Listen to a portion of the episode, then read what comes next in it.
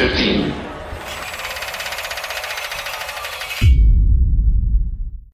Good evening and a huge welcome here to tonight's 5 by 15 and I'm incredibly pleased to be able to introduce my friend and someone I admire so hugely, Jung Chang, who is joining us from Rome. Um, Jung, I'm sure, is familiar to all of you who have joined in. I hope she is. She is an author and a quite extraordinary storyteller as well as a historian. She, she first came to prominence with her amazing book, Wild Swans, which charted her life growing up through the Cultural Revolution. Jung became a barefoot doctor, a steel worker, even an electrician before getting to Cambridge and actually becoming the first person in China, I think this is right, to ever gain a PhD. Wild Swans, by the way, went on to sell a staggering 13 million copies. Jung followed that up with a 10 year project on the life of Mao, the unknown story, and it certainly was very unknown to me, and then the Empress Dowager Cixi. But her latest book, which I think she came to in a quite interesting way, which we'll probably hear about, is Little Sister, sorry, Big Sister, Little Sister, Red Sister, which is the absolutely gobsmacking story of the Soong sisters, who really were just as much of the architecture of China as indeed all the famous men of the 20th century were. They were there behind the scenes influencing things. And it reads like a thriller. It's completely gripping and quite unputdownable. Now, this is Jung's debut appearance on Zoom, and I'm incredibly happy that she's chosen us to help launch her paperback edition of this book. Um, lots of you who have signed on tonight have already bought the book, and if you haven't, well, I urge you to do so because it's a quite amazing read. It really does fill you in with a lot of gaps. So tonight's a very simple format. I'm going to hand over to Jung in a minute and she's going to talk and show you some extraordinary photographs for the next 25 minutes. And then she and I will talk and then we'll bring in some of your questions. So please put them down in the Q&A box. And um, Jung is in Rome as I said and I'm incredibly happy to be introducing her tonight to all of you. So over to you Jung Thank you very much, um, Rosie. Although I got my doctorate from York University, um, not Cambridge, but thank you. Um, now, mm, well, thank you very much. I'm I'm very pleased to um, to um, to talk today. Um, but unfortunately, I can't see you, but uh, we'll, we'll all wait for the day when we can see each other. Now, um, I, mm, I think before I get on to the story of the three sisters, I'd just like to say a few words about how I became a writer and how I came to write this book. Um, I loved writing when I was a child. But when I was growing up in China in the 1950s, 60s, and 70s, China was under the tyranny of Mao, and nearly all writers were persecuted, you know, sent to the gulag, uh, you know, some were even executed and driven to suicide. And even writing for oneself was dangerous I remember writing my first poem on my 16th birthday in 1968, I, in the middle of the Cultural Revolution. I was lying in bed polishing my poem when I heard the door banging. The Red Guards had come to raid our flat. And if they had seen my poem, I would get into trouble and my whole family would get into trouble. So I had to quickly rush to the bathroom to tear up my poem and flush it down the toilet. And that ended my first venture in writing. But the desire to write never left me. And in the following years, I was exiled to the edge of the Himalayas and worked as a peasant and then I became a steel worker and an electrician. When I was um, spreading manure in the paddy fields, and when I was checking electricity supplies on top of the electricity poles, I was always writing in my head with an imaginary pen. but I couldn't put pen to paper. And then in 1976, Mao died and China began to change. And in 1978, I became one of the first group of um, Chinese students to come and study in Britain. Um, then in Britain, I, mm, I could then write, but at that moment, the desire to write left me because I had come to a, a complete different world. It was like landing on Mars. Everything was different. So I just wanted to spend every minute soaking up I mean, you know, the atmosphere, the life, the everything of this new world. And to write for me was to look backward and inward into a past I wanted to forget all about and so um, so i didn't write. I just enjoyed life. You know i must be the first chinese to walk into an english pub because when we came to britain we um, were given very strict rules. And one particular one was don't go into a british pub um, because the chinese word for pub was is 酒吧 which in those years suggested somewhere indecent with nude women gyrating. And so we were forbidden to go to the pub. And, but of course, I was torn with curiosity. And I one day I mm, sneaked out of the college. I darted across the road. I went to I pushed the door of a pub open and I walked in. And of course, I saw nothing of the kind no nude women gyrating, only some older men sitting there drinking beer. Now, I was rather disappointed. So I was enjoying life and I didn't want to write. Um, you know, in the Cultural Revolution, my father died and my grandmother, my beloved grandmother, died, who had brought us up. And um, their death remained the most painful spot in my heart. So I didn't want to think about all this. And then 10 years after I came to Britain, my mother came to London to stay with me. And for the first time, she told me the stories of her life and the stories of um, my grandmother. And once my mother started, she couldn't stop she stayed with me for six months and she talked every day. And when I was out working, she talked into a tape recorder. And when I was listening to my mother, and I kept saying to myself, I've got to write all this down. And then I, mm, I realized that my mother seemed to know that I had cherished this unspoken dream of becoming a writer. She was helping me to fulfill this dream. So after my mother left, I sat down, I transcribed um, her tapes, and I started writing Wild Swans.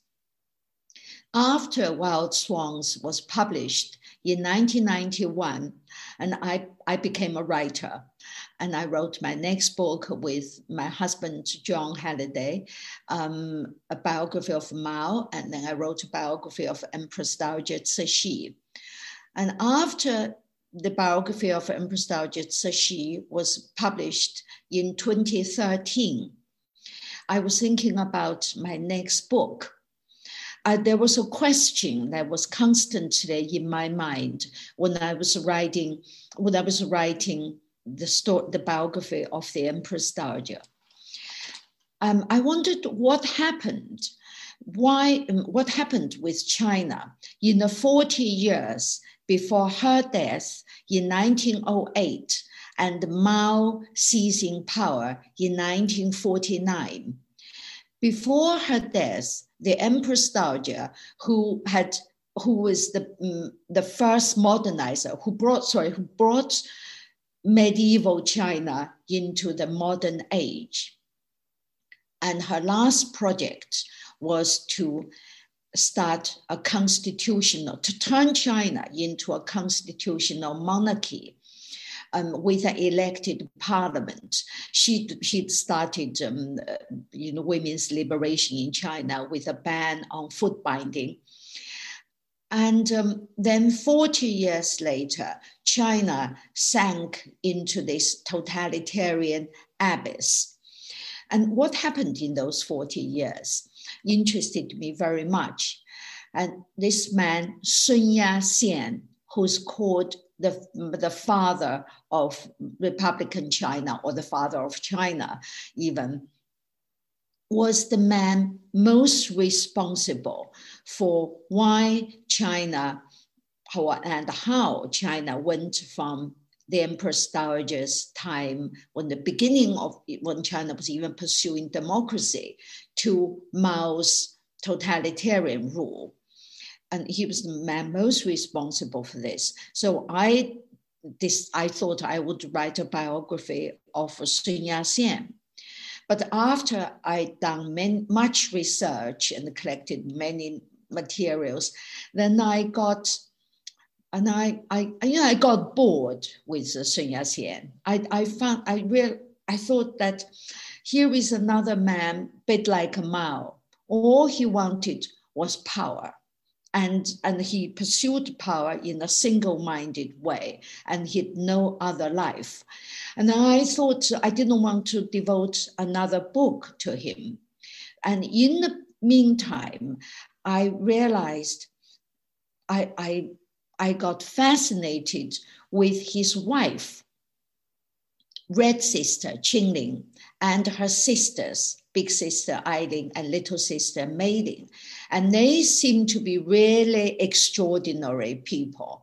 And they, the three sisters and their husbands, Sun Yat-sen and Chiang Kai-shek, who was the ruler of China before Mao, their lives were the most interesting lives, and they both answered my questions of what happened in China in those 40 years and much more, their personalities and so on. So that's how I decided to write the story of the three sisters. And um, now I just wanted to show you some pictures of the of the sisters and this is the cover of the book. Now, Big Sister Ailing on one side, Red Sister Qingling on the other, with their mother, um, who came from the oldest Catholic or Christian families in China. And one of the districts in Shanghai is named after her family. And their father, Charlie Soong, also had a very interesting experience or background. He went to America in the late 1970s, 1870s, basically as a coolie, but then he escaped and ended up in the American South. And he became the first Chinese to be converted by the Southern Methodists. He was in America for seven years, and then he went. Then he went to went back to China to be a preacher, and then a businessman. He made lots of money, and with the money, what he most wanted to do was to give his children an American education. So he sent his three daughters as well as three sons to be educated in America. Ailing, big sister, went to America in 1904 when she was 14. She was the first Chinese girl to be educated in America. The other two sisters followed. Um, and with little sister Meiling going to America as young as nine and she spent 10 years in America. Um, what seemed to me to be extraordinary was that Charlie had this tremendous faith in American society and the, the American Methodist Methodist circle. Um, because these girls were in America when they were very young. They had no adult members of the family to look after them. And they were in America like little sister, Meiling completely alone. Now, Red sister Qingling came back to China after her education when she was in her early 20s. And her hero was Sun Yat-sen, this so-called father of China. And she fell in love with him um, because Sun was the first man to advocate republicanism. And she was madly in love with him and she wanted to marry him. But her parents were furiously against the marriage, even though they had supported Sun's Republican Revolution. And Sun Yat-sen, as you can see from this picture, is much older, much, much older. He was in his late 40s and when she was in her early 20s. And um, he had, he was married. He had a wife and many concubines and many other women. And basically, he was a womanizer. And so her parents then refused to allow her to marry Sun Yat-sen and locked her up in her bedroom on the upstairs in their house. And she climbed out of the window and boarded a ship and went to Japan and married him there. But that was in 1915. But, but a few years later, she was bitterly disappointed because all Sun Yat-sen wanted was, was his political ambition. And in 1922, the couple were surrounded by the army of Sun's political rival who wanted to drive out Sun. And um, she, she soon fled Red Sister Qingling volunteered to stay behind to cover Sun Yat-sen's escape. But she didn't know that after her husband arrived in safety, he still didn't want her to leave. He wanted her to be there so the enemy would start a war. And um, so he had an excuse, he would have an excuse to fight back and she nearly died. She then she escaped um, for two days and two nights when he didn't lift a finger to, to save her. And she had, she suffered a miscarriage during her hellish flight. So she fell out of love after that. But then she decided that she didn't want to divorce him. And instead, she wanted to she wanted to make deal, make, make deals with him. And the deal she most wanted was to emerge in public as a political figure in her own right. And this, um, which was unheard of in China in those years. And this was her um, appearing in public with her husband. I mean, you can see she was the only woman there, her husband behind the desk. Um, and she was the first public, you know, public figure, a woman as a public figure. And this was uh, the opening ceremony of the Whampoa Military Academy. And Sun Yat-sen, um, next to the on the other side of Sun Yat-sen was Chiang Kai-shek, the head of the military academy. Basically, Sun Yat-sen's ambition was to be the president of China. And in order to achieve this, he brought in the Russians, the Soviet Russians, to sponsor his war against the Beijing government, which was actually a democratically elected government. And um, then he died before he achieved his goal. He died in 1925. And at this point, Chiang Kai shek decided he wanted to drive out the Russians. Chiang Kai shek was anti communist. So he, he split from the Russians and drove out the Chinese communists.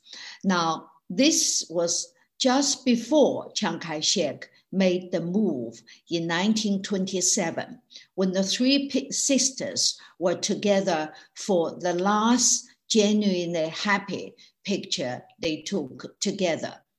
Qingling, Red Sister in the dark Cheongsam, was a Leninist. She'd been converted by Russian, by the Russians to be a Leninist.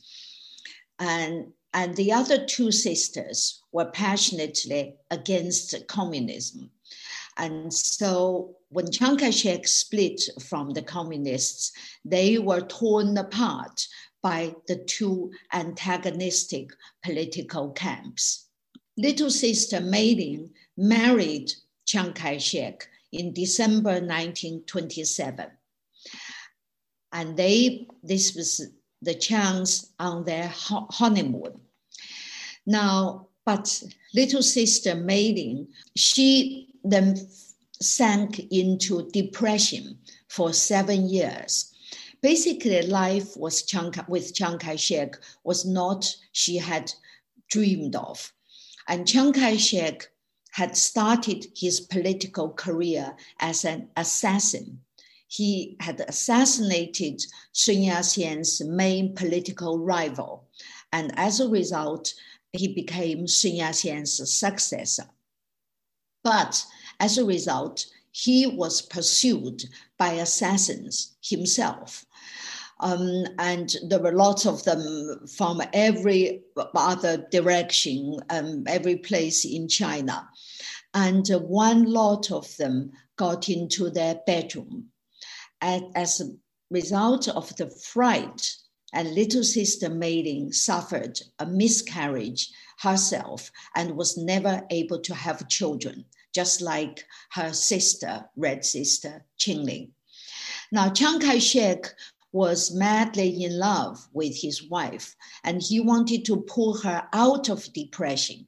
So in 1932, he gave her a birthday present, a necklace. But as you can see, it's no ordinary necklace. It encircled a whole mountain. Um, what Chiang Kai-shek did was he had French pine trees imported and planted. And then these foreign trees color in autumn in distinctive way from the local trees. And so they formed this, um, this gorgeous necklace. And the pendant, the jewel of the necklace, was a beautiful villa which had green blue tiles on the roof and they sparkle in the sun, just like a real jewel. And big sister Ailing became Chiang Kai shek's main unofficial political advisor. She was the smartest, according to her little sister Mei Ling, the smartest of her family. And she she also had a fantastic financial mind. And she made her husband, H.H. H. Kung, Chiang Kai shek's finance minister and the prime minister for many years, with her being the brain behind the man. And meanwhile, Red Sister Qingling went into exile in Russia and in Berlin. And this picture was taken in the Caucasus. And to her left was a man called Deng Yanda, and she fell madly in love with him. Deng Yanda was a very charismatic man with leadership qualities. In fact, while they were in Moscow, Stalin was so impressed with him. Stalin asked him to be the leader of the Chinese Communist Party.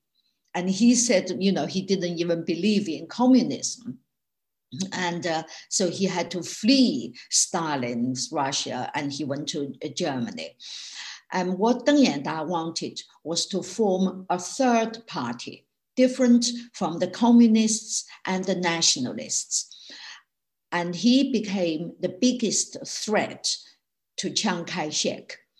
And Chiang Kai-shek had, when he, he went back to China to form this third party, and Chiang Kai-shek had him arrested and secretly executed. And Red Sister Qingling was in love with him. Um, and um, she was heartbroken and, and she developed this tremendous hate for Chiang Kai shek. And she devoted the rest of her life, or the, the future years of her life, helping Mao and Stalin to beat Chiang Kai shek. Now, little sister Mei Ling, as Madame Chiang Kai shek, was China's first lady for 22 years, from 1928, when Chiang Kai shek seized power, to 1949, when Mao drove them out of the mainland and, and Chiang Kai shek went to Taiwan. This picture was in 1937 when the war with Japan broke out and she was he's here visiting wounded soldiers. As a wartime first lady in China, from China, she made a triumphant visit to America. Um, I mean, I mean, here she is addressing Congress, and the standing ovation lasted many minutes. And here she is with a bouquet on her laps, and she was about to address a, a crowd of 30,000 at Hollywood Bowl. The man sitting next to her, to her right, David Kung, big sister Ailing's elder son, Big sister Ailing was the only person of the three sisters who had children. And she had four children and she two sons, two daughters. She basically gave two of them to her little sister to be brought up as the children of little sister. And um, so that's David. On the other side, to the other side, is Jeanette, Mei Ling's niece, although you can see her. Um, and she, Jeanette um, was gay, very unusual for those years. She didn't try to hide hide this fact. Instead, she flaunted it. She wore men's hairdo and men's clothes. So in America, President Roosevelt called her my boy. And Mei Ling and Chiang Kai-shek were at Cairo conference with President Roosevelt and um, Prime Minister Winston Churchill. And the war created a united front. So the three politically divided sisters were back together. Now, here they were all in Chongqing, the wartime, China's wartime capital, with Chiang Kai shek. But you can see Red Sister Qingling stood apart from the others. And she also made sure she never smiled in Chiang Kai shek's presence. Now, there are the three brothers with their three wives. So we'll skip them for now. And this is Chiang Kai-shek, Chiang Kai-shek's picture on Tiananmen Gate after the war with Japan um, ended, the, ended the, the Second World War ended. And Chiang Kai-shek's picture is where Mao's picture is today. But after the war against Japan, a civil war immediately started between Chiang Kai shek and Mao's communists and Mao beat Chiang Kai shek. And this was Chiang Kai shek in 1949, just before he fled the mainland for Taiwan in his family temple. And you can see Chiang Kai shek um, in front looking downcast. And to his right, the man wearing a hat was his, his son, Qing Guo, his only blood son. Qing Guo was kept hostage, was taken hostage in Russia when he was 15. he was kept by Stalin and mm, to blackmail Chiang Kai-shek. And Chiang Kai-shek desperately wanted his son back. He knew his son was suffering much. Ching Kuo was in the gulag and, um, you know, suffered tremendously. And so Chiang Kai-shek offered a deal to Stalin. He traded his son's return with the survival of the Chinese communists. So at the time, Chiang Kai, when Chiang Kai-shek could have wiped out the communists in the 1930s, particularly on the Long March, he let them go. So as a result, he got his son back, but he eventually lost China. Now, after Chiang Kai-shek died in Taiwan in 1975, Ching Kuo became Chiang's successor. It was Chiang Ching-kuo who started the process for democracy in Taiwan, which it is today. Now, okay, now um, if I say to go back, at this point when Chiang Kai-shek was in mainland China, and Meiling was not with his, with her husband because she had always wanted to leave Chiang Kai-shek, and she stayed in New York, and she didn't want to go to Taiwan. Um, but of course, she was very torn because. Um, you know, to abandon your husband when he was facing the biggest crisis in his life was bad form. And, um, and she also didn't want to lend a propaganda coup to the communists. So she was very torn and she asked a big sister for advice. And big sister Ailing was very, was a very devout Christian. And she asked her her little sister to pray, pray, and pray. And so Meiling prayed for months. And then one day, one night, she felt she heard God speaking to her, asking her to go to Taiwan to join her husband. And so she went to Taiwan. And this was she and her husband eating actually under a portrait of her husband. Now, meanwhile, Red Sister Qingling stayed in mainland China and rose to become Mao's vice chair. Here she was with Mao on Tiananmen Gate.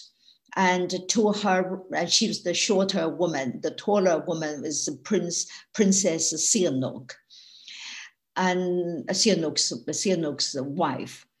And next to, on the right hand side of Qingling is Prime Minister Zhou Enlai.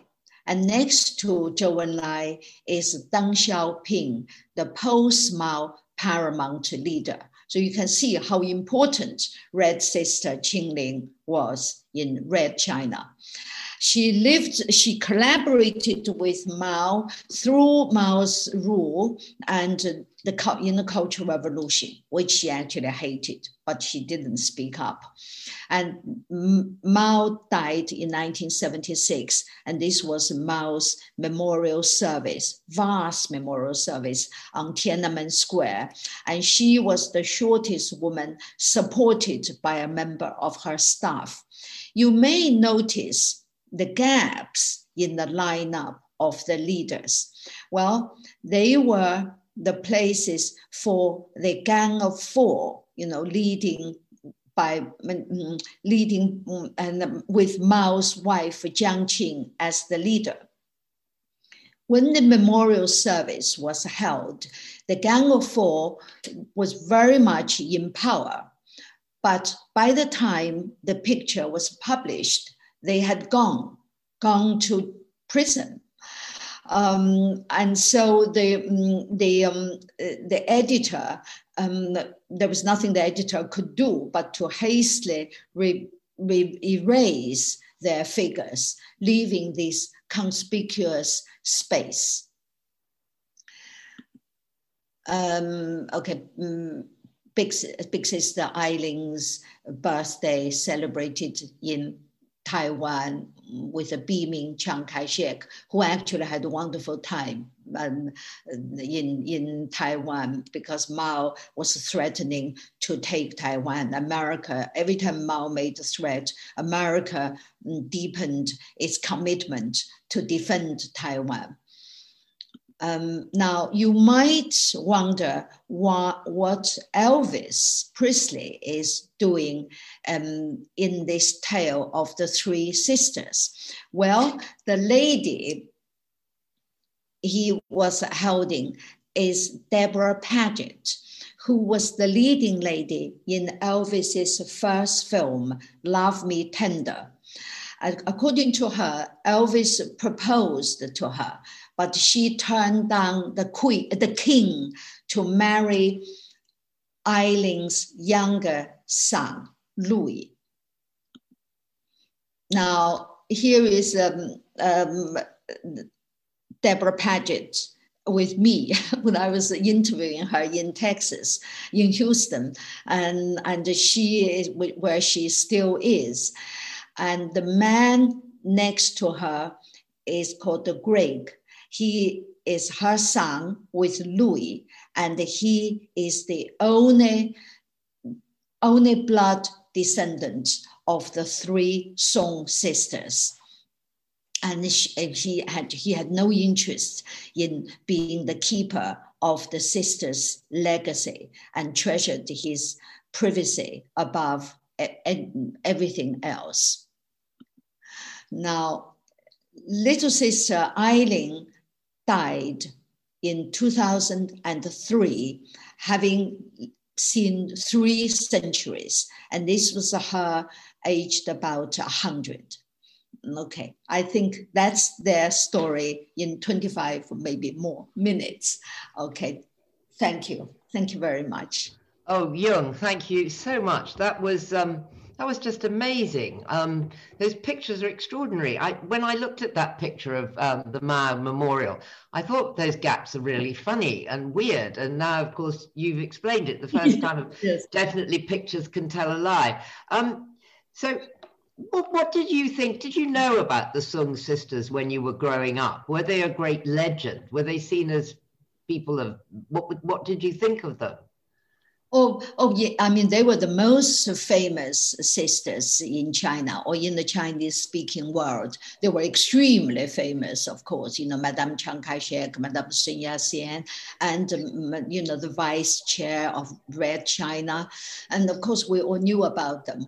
And of course, the stories we were told were, you know, the anti-communists ones mm-hmm. were the villains. And we, when we were children, we were always told that little sister Meiling had beautiful skin because she bathed every day in milk.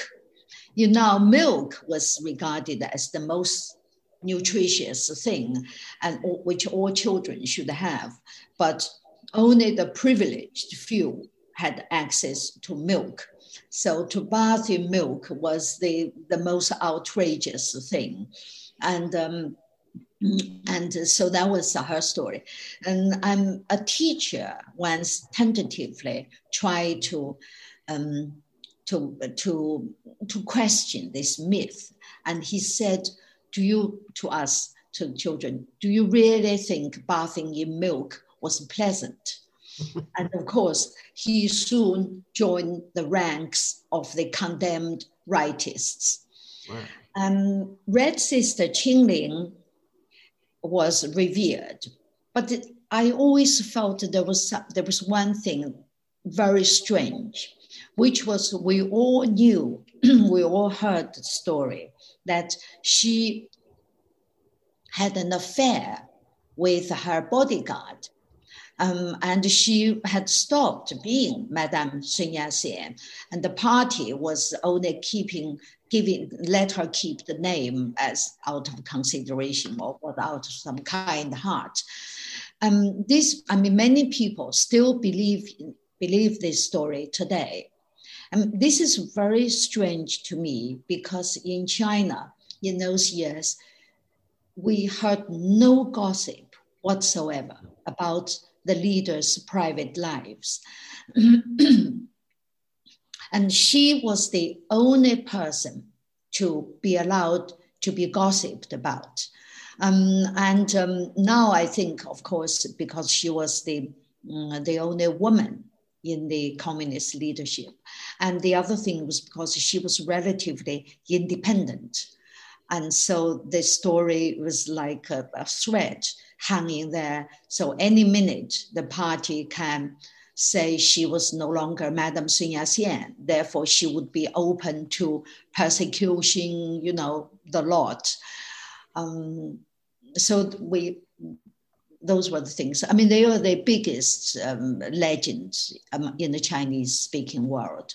And the fact that they they were women who, in a way, had to exercise their intelligence through men there was presumably no other way in which they could exert the extraordinary power that they did manage to exert. You you are absolutely right. You know, um, I mean that was the time. Um, you know, Big Sister Ailing was definitely more in by common, by consensus. She was much more intelligent than her husband, um, who was you know Chiang Kai-shek's prime minister and. Mm-hmm finance minister for years and years, a job she, she, she could have had. And also, she was definitely, I think, probably more smart than Chiang Kai shek. Mm. Of course, she had flaws. She was very corrupt, hugely corrupt, made herself one of the richest women in China through corruption, you know, insider knowledge or policies she made herself. Um, but she was smarter than Chiang Kai shek. So um, when the Civil War started after the Japanese surrender, um, although Chiang Kai shek seemed still to be at the top of his power. You know, he was hailed as this victor who beat Chiang Kai-shek. But in fact, America beat Chiang, beat, I mean, who beat Japan. Mm-hmm. She believed that it was her doing, or it was his doing. I'm sorry. She believed that he was the hero who beat the Japanese. You know, when in fact it was America, and um, and um, and so he was hugely in delusion. And big sister Ailing never thought he could make it. He could beat Chiang Kai shek. So both he and Chiang Kai shek's wife um, lo- lost faith in Chiang Kai shek at the beginning, even of the Civil War. so, so, what is extraordinary about your book and the way that you write? And I mean, it's true about the Mao biography and obviously about Wild Swans, is that you bring in you know the personal things that affect gigantic world politics and none more so than the story about Chiang Kai-shek's son and the fact that he he could not get him back that he was a pawn and that you know you said you said it quite casually he lost China because of it. Um, is that really true that that he could have at that point attacked yes. Mao's troops and won Yes, yes. Mao's troops were tiny. They were in the thousands or maybe a few tens of thousands. They were tiny. Um, and Chiang Kai shek uh, had built these fortresses. I mean, you know, during the Long March. Um, even when we were, Jon and I were writing about of Mao, we combed through the whole period. And we found there were so many times that he really could have wiped out the Red Army, but he let them go. And um, of course, in the Russian archives, there were many documents like this. Mm. And saying Chiang Kai shek asked his son back. After each critical moment when he let the Red Army go, he would immediately after Mos- ask Moscow to release his son. Wow. That was the way he did the deal. Um, and um, and of course Moscow every time pretended um, that his son didn't want to come back to China, mm-hmm, which mm-hmm. totally untrue. Um, until the war against Japan started in 1937. Uh, well, uh, during that period, just before, you know, when the war was about to start, and Chiang Kai-shek gave the Red Army a terrific deal during the war, basically the Red Army didn't have to fight Japan um, on the front. I mean, they could do some guerrilla warfare behind Japanese lines. And they, they didn't have to take his orders and all that. So the communists were able to build up their strength behind the Japanese line and to develop to a position when they could beat Chiang Kai shek. Chiang Kai shek had many opponents, armed opponents, before the war against Japan started. I mean, quite a few of them could have replaced Chiang Kai-shek, right. but they all, their armies were all placed under Chiang Kai-shek's command when the war started and their armies were wiped out. And the only army other than Chiang Kai-shek's left was the Red Army. And so Mao was able to Mao was able to use that army and Russian help to beat Chiang Kai-shek extraordinary story. So your books are still banned in China, is that correct? Yes, yes. So what, what would the current regime think about this book? What would be their view of the Soong sisters now?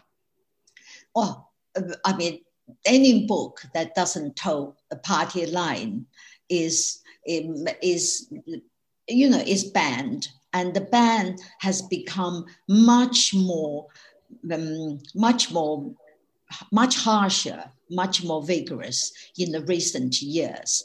I mean, now you could go to jail, you could be arrested for speaking, for saying things like I say in this book, um, and the thing I say about Mao. Um, people have been sent to prison mm. for saying much, much less. Um, so uh, what the book is banned is unavailable. And before there were many, the, the, those banned books were available in Hong Kong. And many people went to Hong Kong to buy banned books. And now, of course, they all but totally disappeared. I mean, as we all know, what happened in Hong Kong. And even before the current event, I mean, these Hong Kong booksellers had been arrested, mm-hmm. kidnapped, um, and, and sent to prison in mainland China. And so th- this route has been sort of cut off. And of course, the internet for a while was a huge source of distribution of information um, uh, in China, even, and my books have been you know scanned have been people have typed every word into the computer for other people to download. There had been thousands tens of thousands hundreds of thousands of uh, um, of the hits reads and you know comments.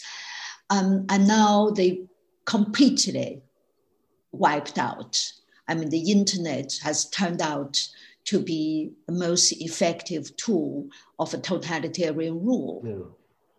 Oh, that's so scary. Um, I'm going to bring in some questions from some of our audience questions and do keep them coming. I mean, somebody has, in fact, uh, Rhonda has email to say, I'm, I'm proud to say that I facilitated your coming to Hong Kong back in 1997, just after the handover to speak at the World Economic Development Congress and share your story with our delegates. And Rhonda wants to know what your message to them would now be in these turbulent times, to people in Hong Kong particularly.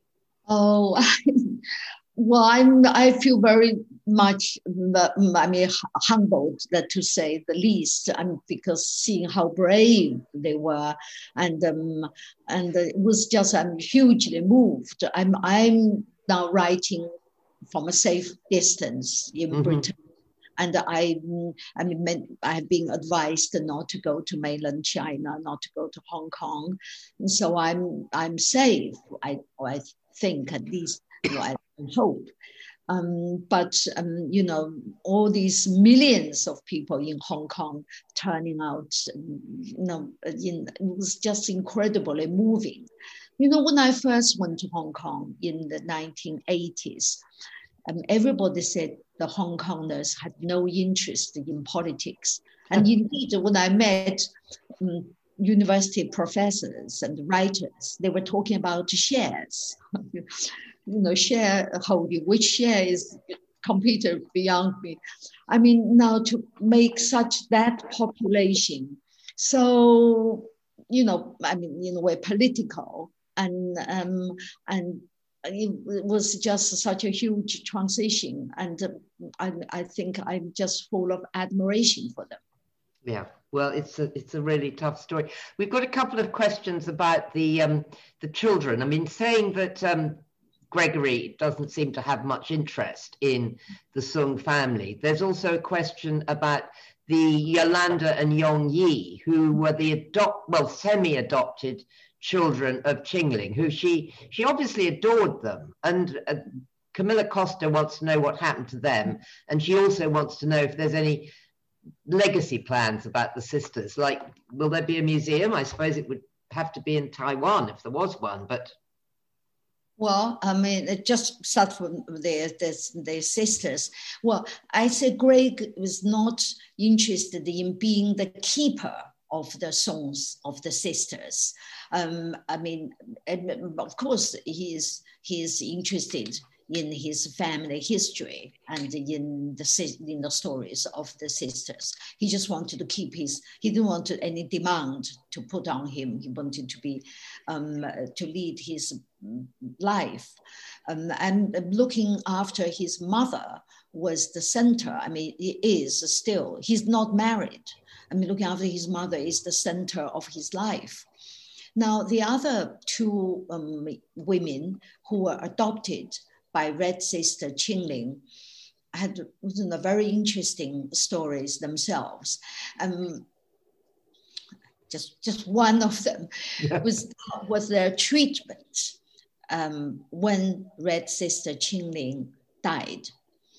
Um, they were they were not um, they were not allowed, or they still they are not they are not sort of officially recognized. And this was only slightly to do with the fact that there was no formal procedure to adopt them. She just adopted them. She, she, they were the daughters of her favorite bodyguard, and who mm-hmm. was the co-victim in this in this rumor about her affair.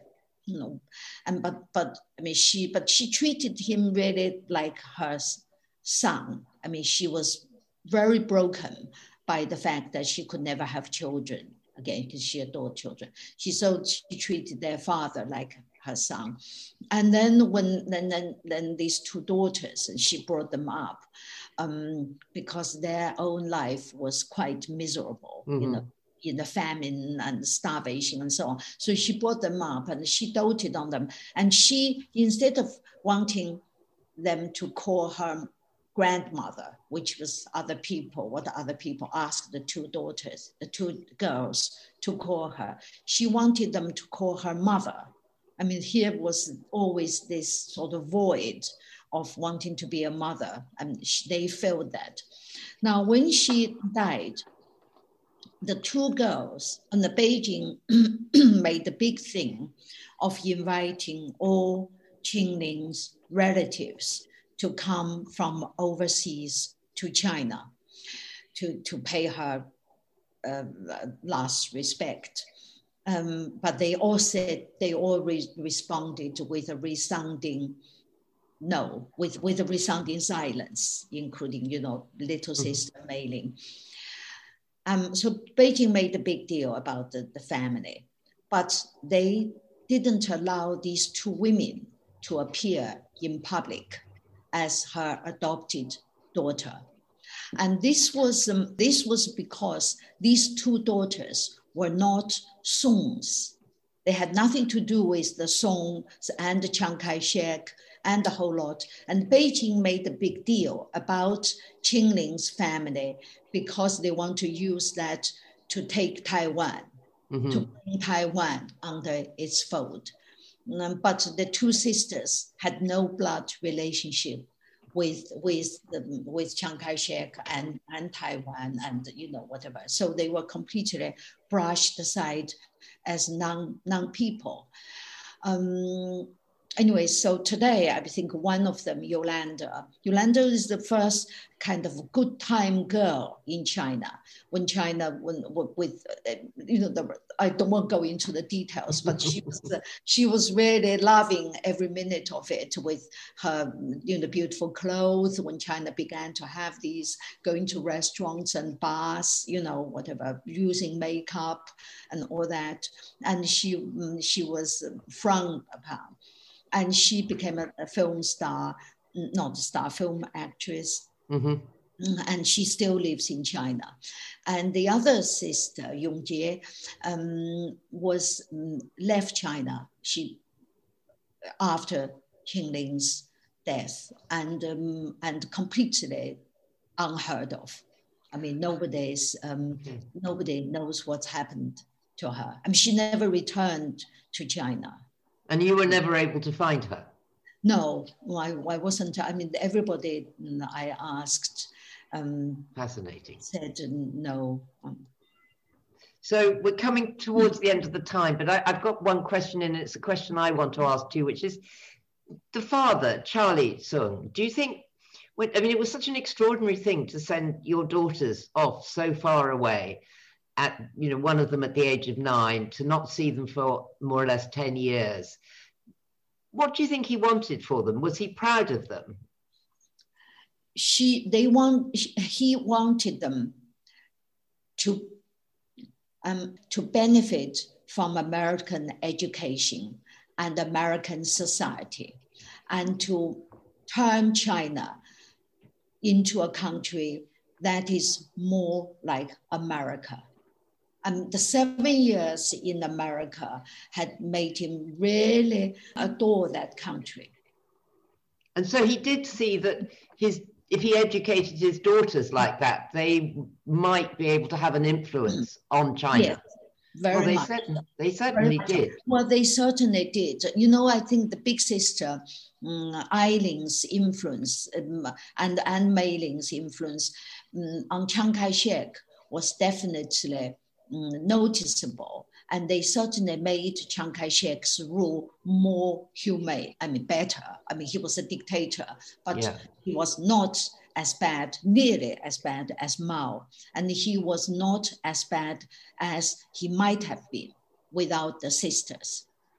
They that, that, converted him. Sorry, they converted him. They converted yeah. him to Christianity and that was very important.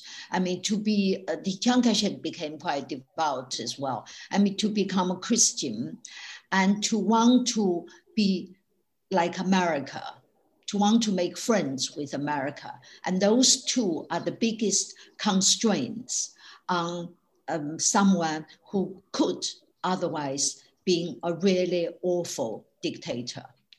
And do you think that that's one of the biggest parts of their legacy that they were able to make that part of the relationship happen? Yes, I think that's very important.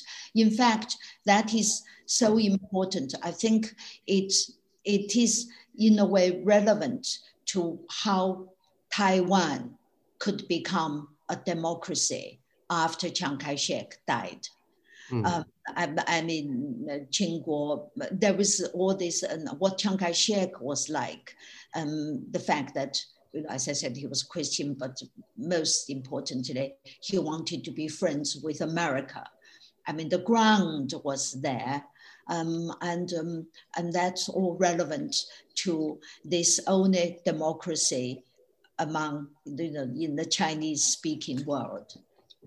So, as the last question, Jung, because a lot of people have asked questions like this in various forms, um, in particular, Stephanie Williams, I mean, saying, with your perspective, how do you see the future of China now? Do you feel optimistic, um, pessimistic, worried? Um, well, the thing is, I, I, I'm now more hesitant than ever to predict the future because I didn't foresee that China had turned to its to what it is today. Mm-hmm. I mean, I, I didn't think it would become what it is under Mr. Xi. I didn't I didn't foresee somebody like Mr. Xi to come to power. I mean, now China is at its most repressive since Mao's death after these decades, and um, and it's sort of um, it's it's bent on beating American to be the dominant world power in a nasty way, in a communist way. Um, so I didn't foresee that. So I can't really think about the, can't predict the future. But uh, what I have, can see is China, there is a period of China, which I, the, I'm glad to say I discovered writing this book, when China was a functioning democracy. Mm-hmm. This was between 1912, when the Republic was founded, to 1928, when Chiang Kai shek seized the power using Soviet built military machine. And in those 16 years, China had elections yeah. and the government were elected. There, was, there were functioning parliaments and the league, mm, independent legal system was in progress and complete freedom of speech press freedom. I mean, the great, the giants of modern China in literature, arts, mm, and many other areas were, were from this period. And this was the golden period of China. I mean, the economy was doing fantastically well. And um, so, so democracy worked um, in China. Um, as we can see, democracy is working in Taiwan. So there is that. Um, it's um, and some people say somehow democracy doesn't suit China. I, I just I just don't believe that. But I, then I have also have to say that after communist rule, Mao's rule, um, I think probably now it's even more difficult. It's more difficult to turn China into a democracy than 100 years ago. Goodness. That's not very. Um, that's not very cheery. um, well, I mean, no, but I mean, I don't no. want to end in a pessimistic note. I'm, I'm this. No, it's very realistic. Myself, I mean, I um, before not having um, um, foreseen what China would um, be like, would turn out. But I think, um, on the other hand, you know, things with this um, with this uh, kind of regimes, you never know what's happening mm-hmm. behind. The behind the scenes. Behind the scenes. I mean, you never know. I mean, the changes are all very sudden. Um, and um, even, you know, great change. I mean, you know, earth shattering changes. Um, and by the time they happened, we know they already happened. So I don't know. I, you know, I don't know what's happening. I hope, I hope positive things are happening, and I hope the country would uh, take a turn um, for the for the for the better. And I do hope, you know, I I do most since most fervently believe that democracy really works for China. As I see researching this book, I may see this mm. golden period. And I really do hope that it will come back to that. Um, to that again. And you know what, you know, the three sisters story, I mean, they are what they are mm, as they're also partly the product of yes. that period. Yes. Um, even in the Cultural Revolution, even with her collaboration with Mao, and Red Sister had maintained a level of uh, humanity yeah. um, and a sense of repentance, a sense of guilt for what she was doing. Um, and uh, I'm not giving No, but it, it's very interesting that you know that they they couldn't have been what what they are if they hadn't in a way been alive and coming of age in that particular period when it was okay for Charlie Soong to say, I'm going to educate my daughters in America. And boy, what an education they got. So, Jung, thank you very, very much indeed for joining us thank from you. Rome. Um, it's a wonderful book, everybody. Please buy it. There's details online. And thank you to all the people who've joined us, hundreds of you out there, and to everyone whose questions we couldn't get to. Um, I hope that you got lots of things and you got lots of lovely messages from on the message machine saying how wonderful ah. you are and how much people have enjoyed it. So it's fantastic to see you again. And uh, thank you so much for being here with us tonight. And good night to you all. Thank you. Thank you very much.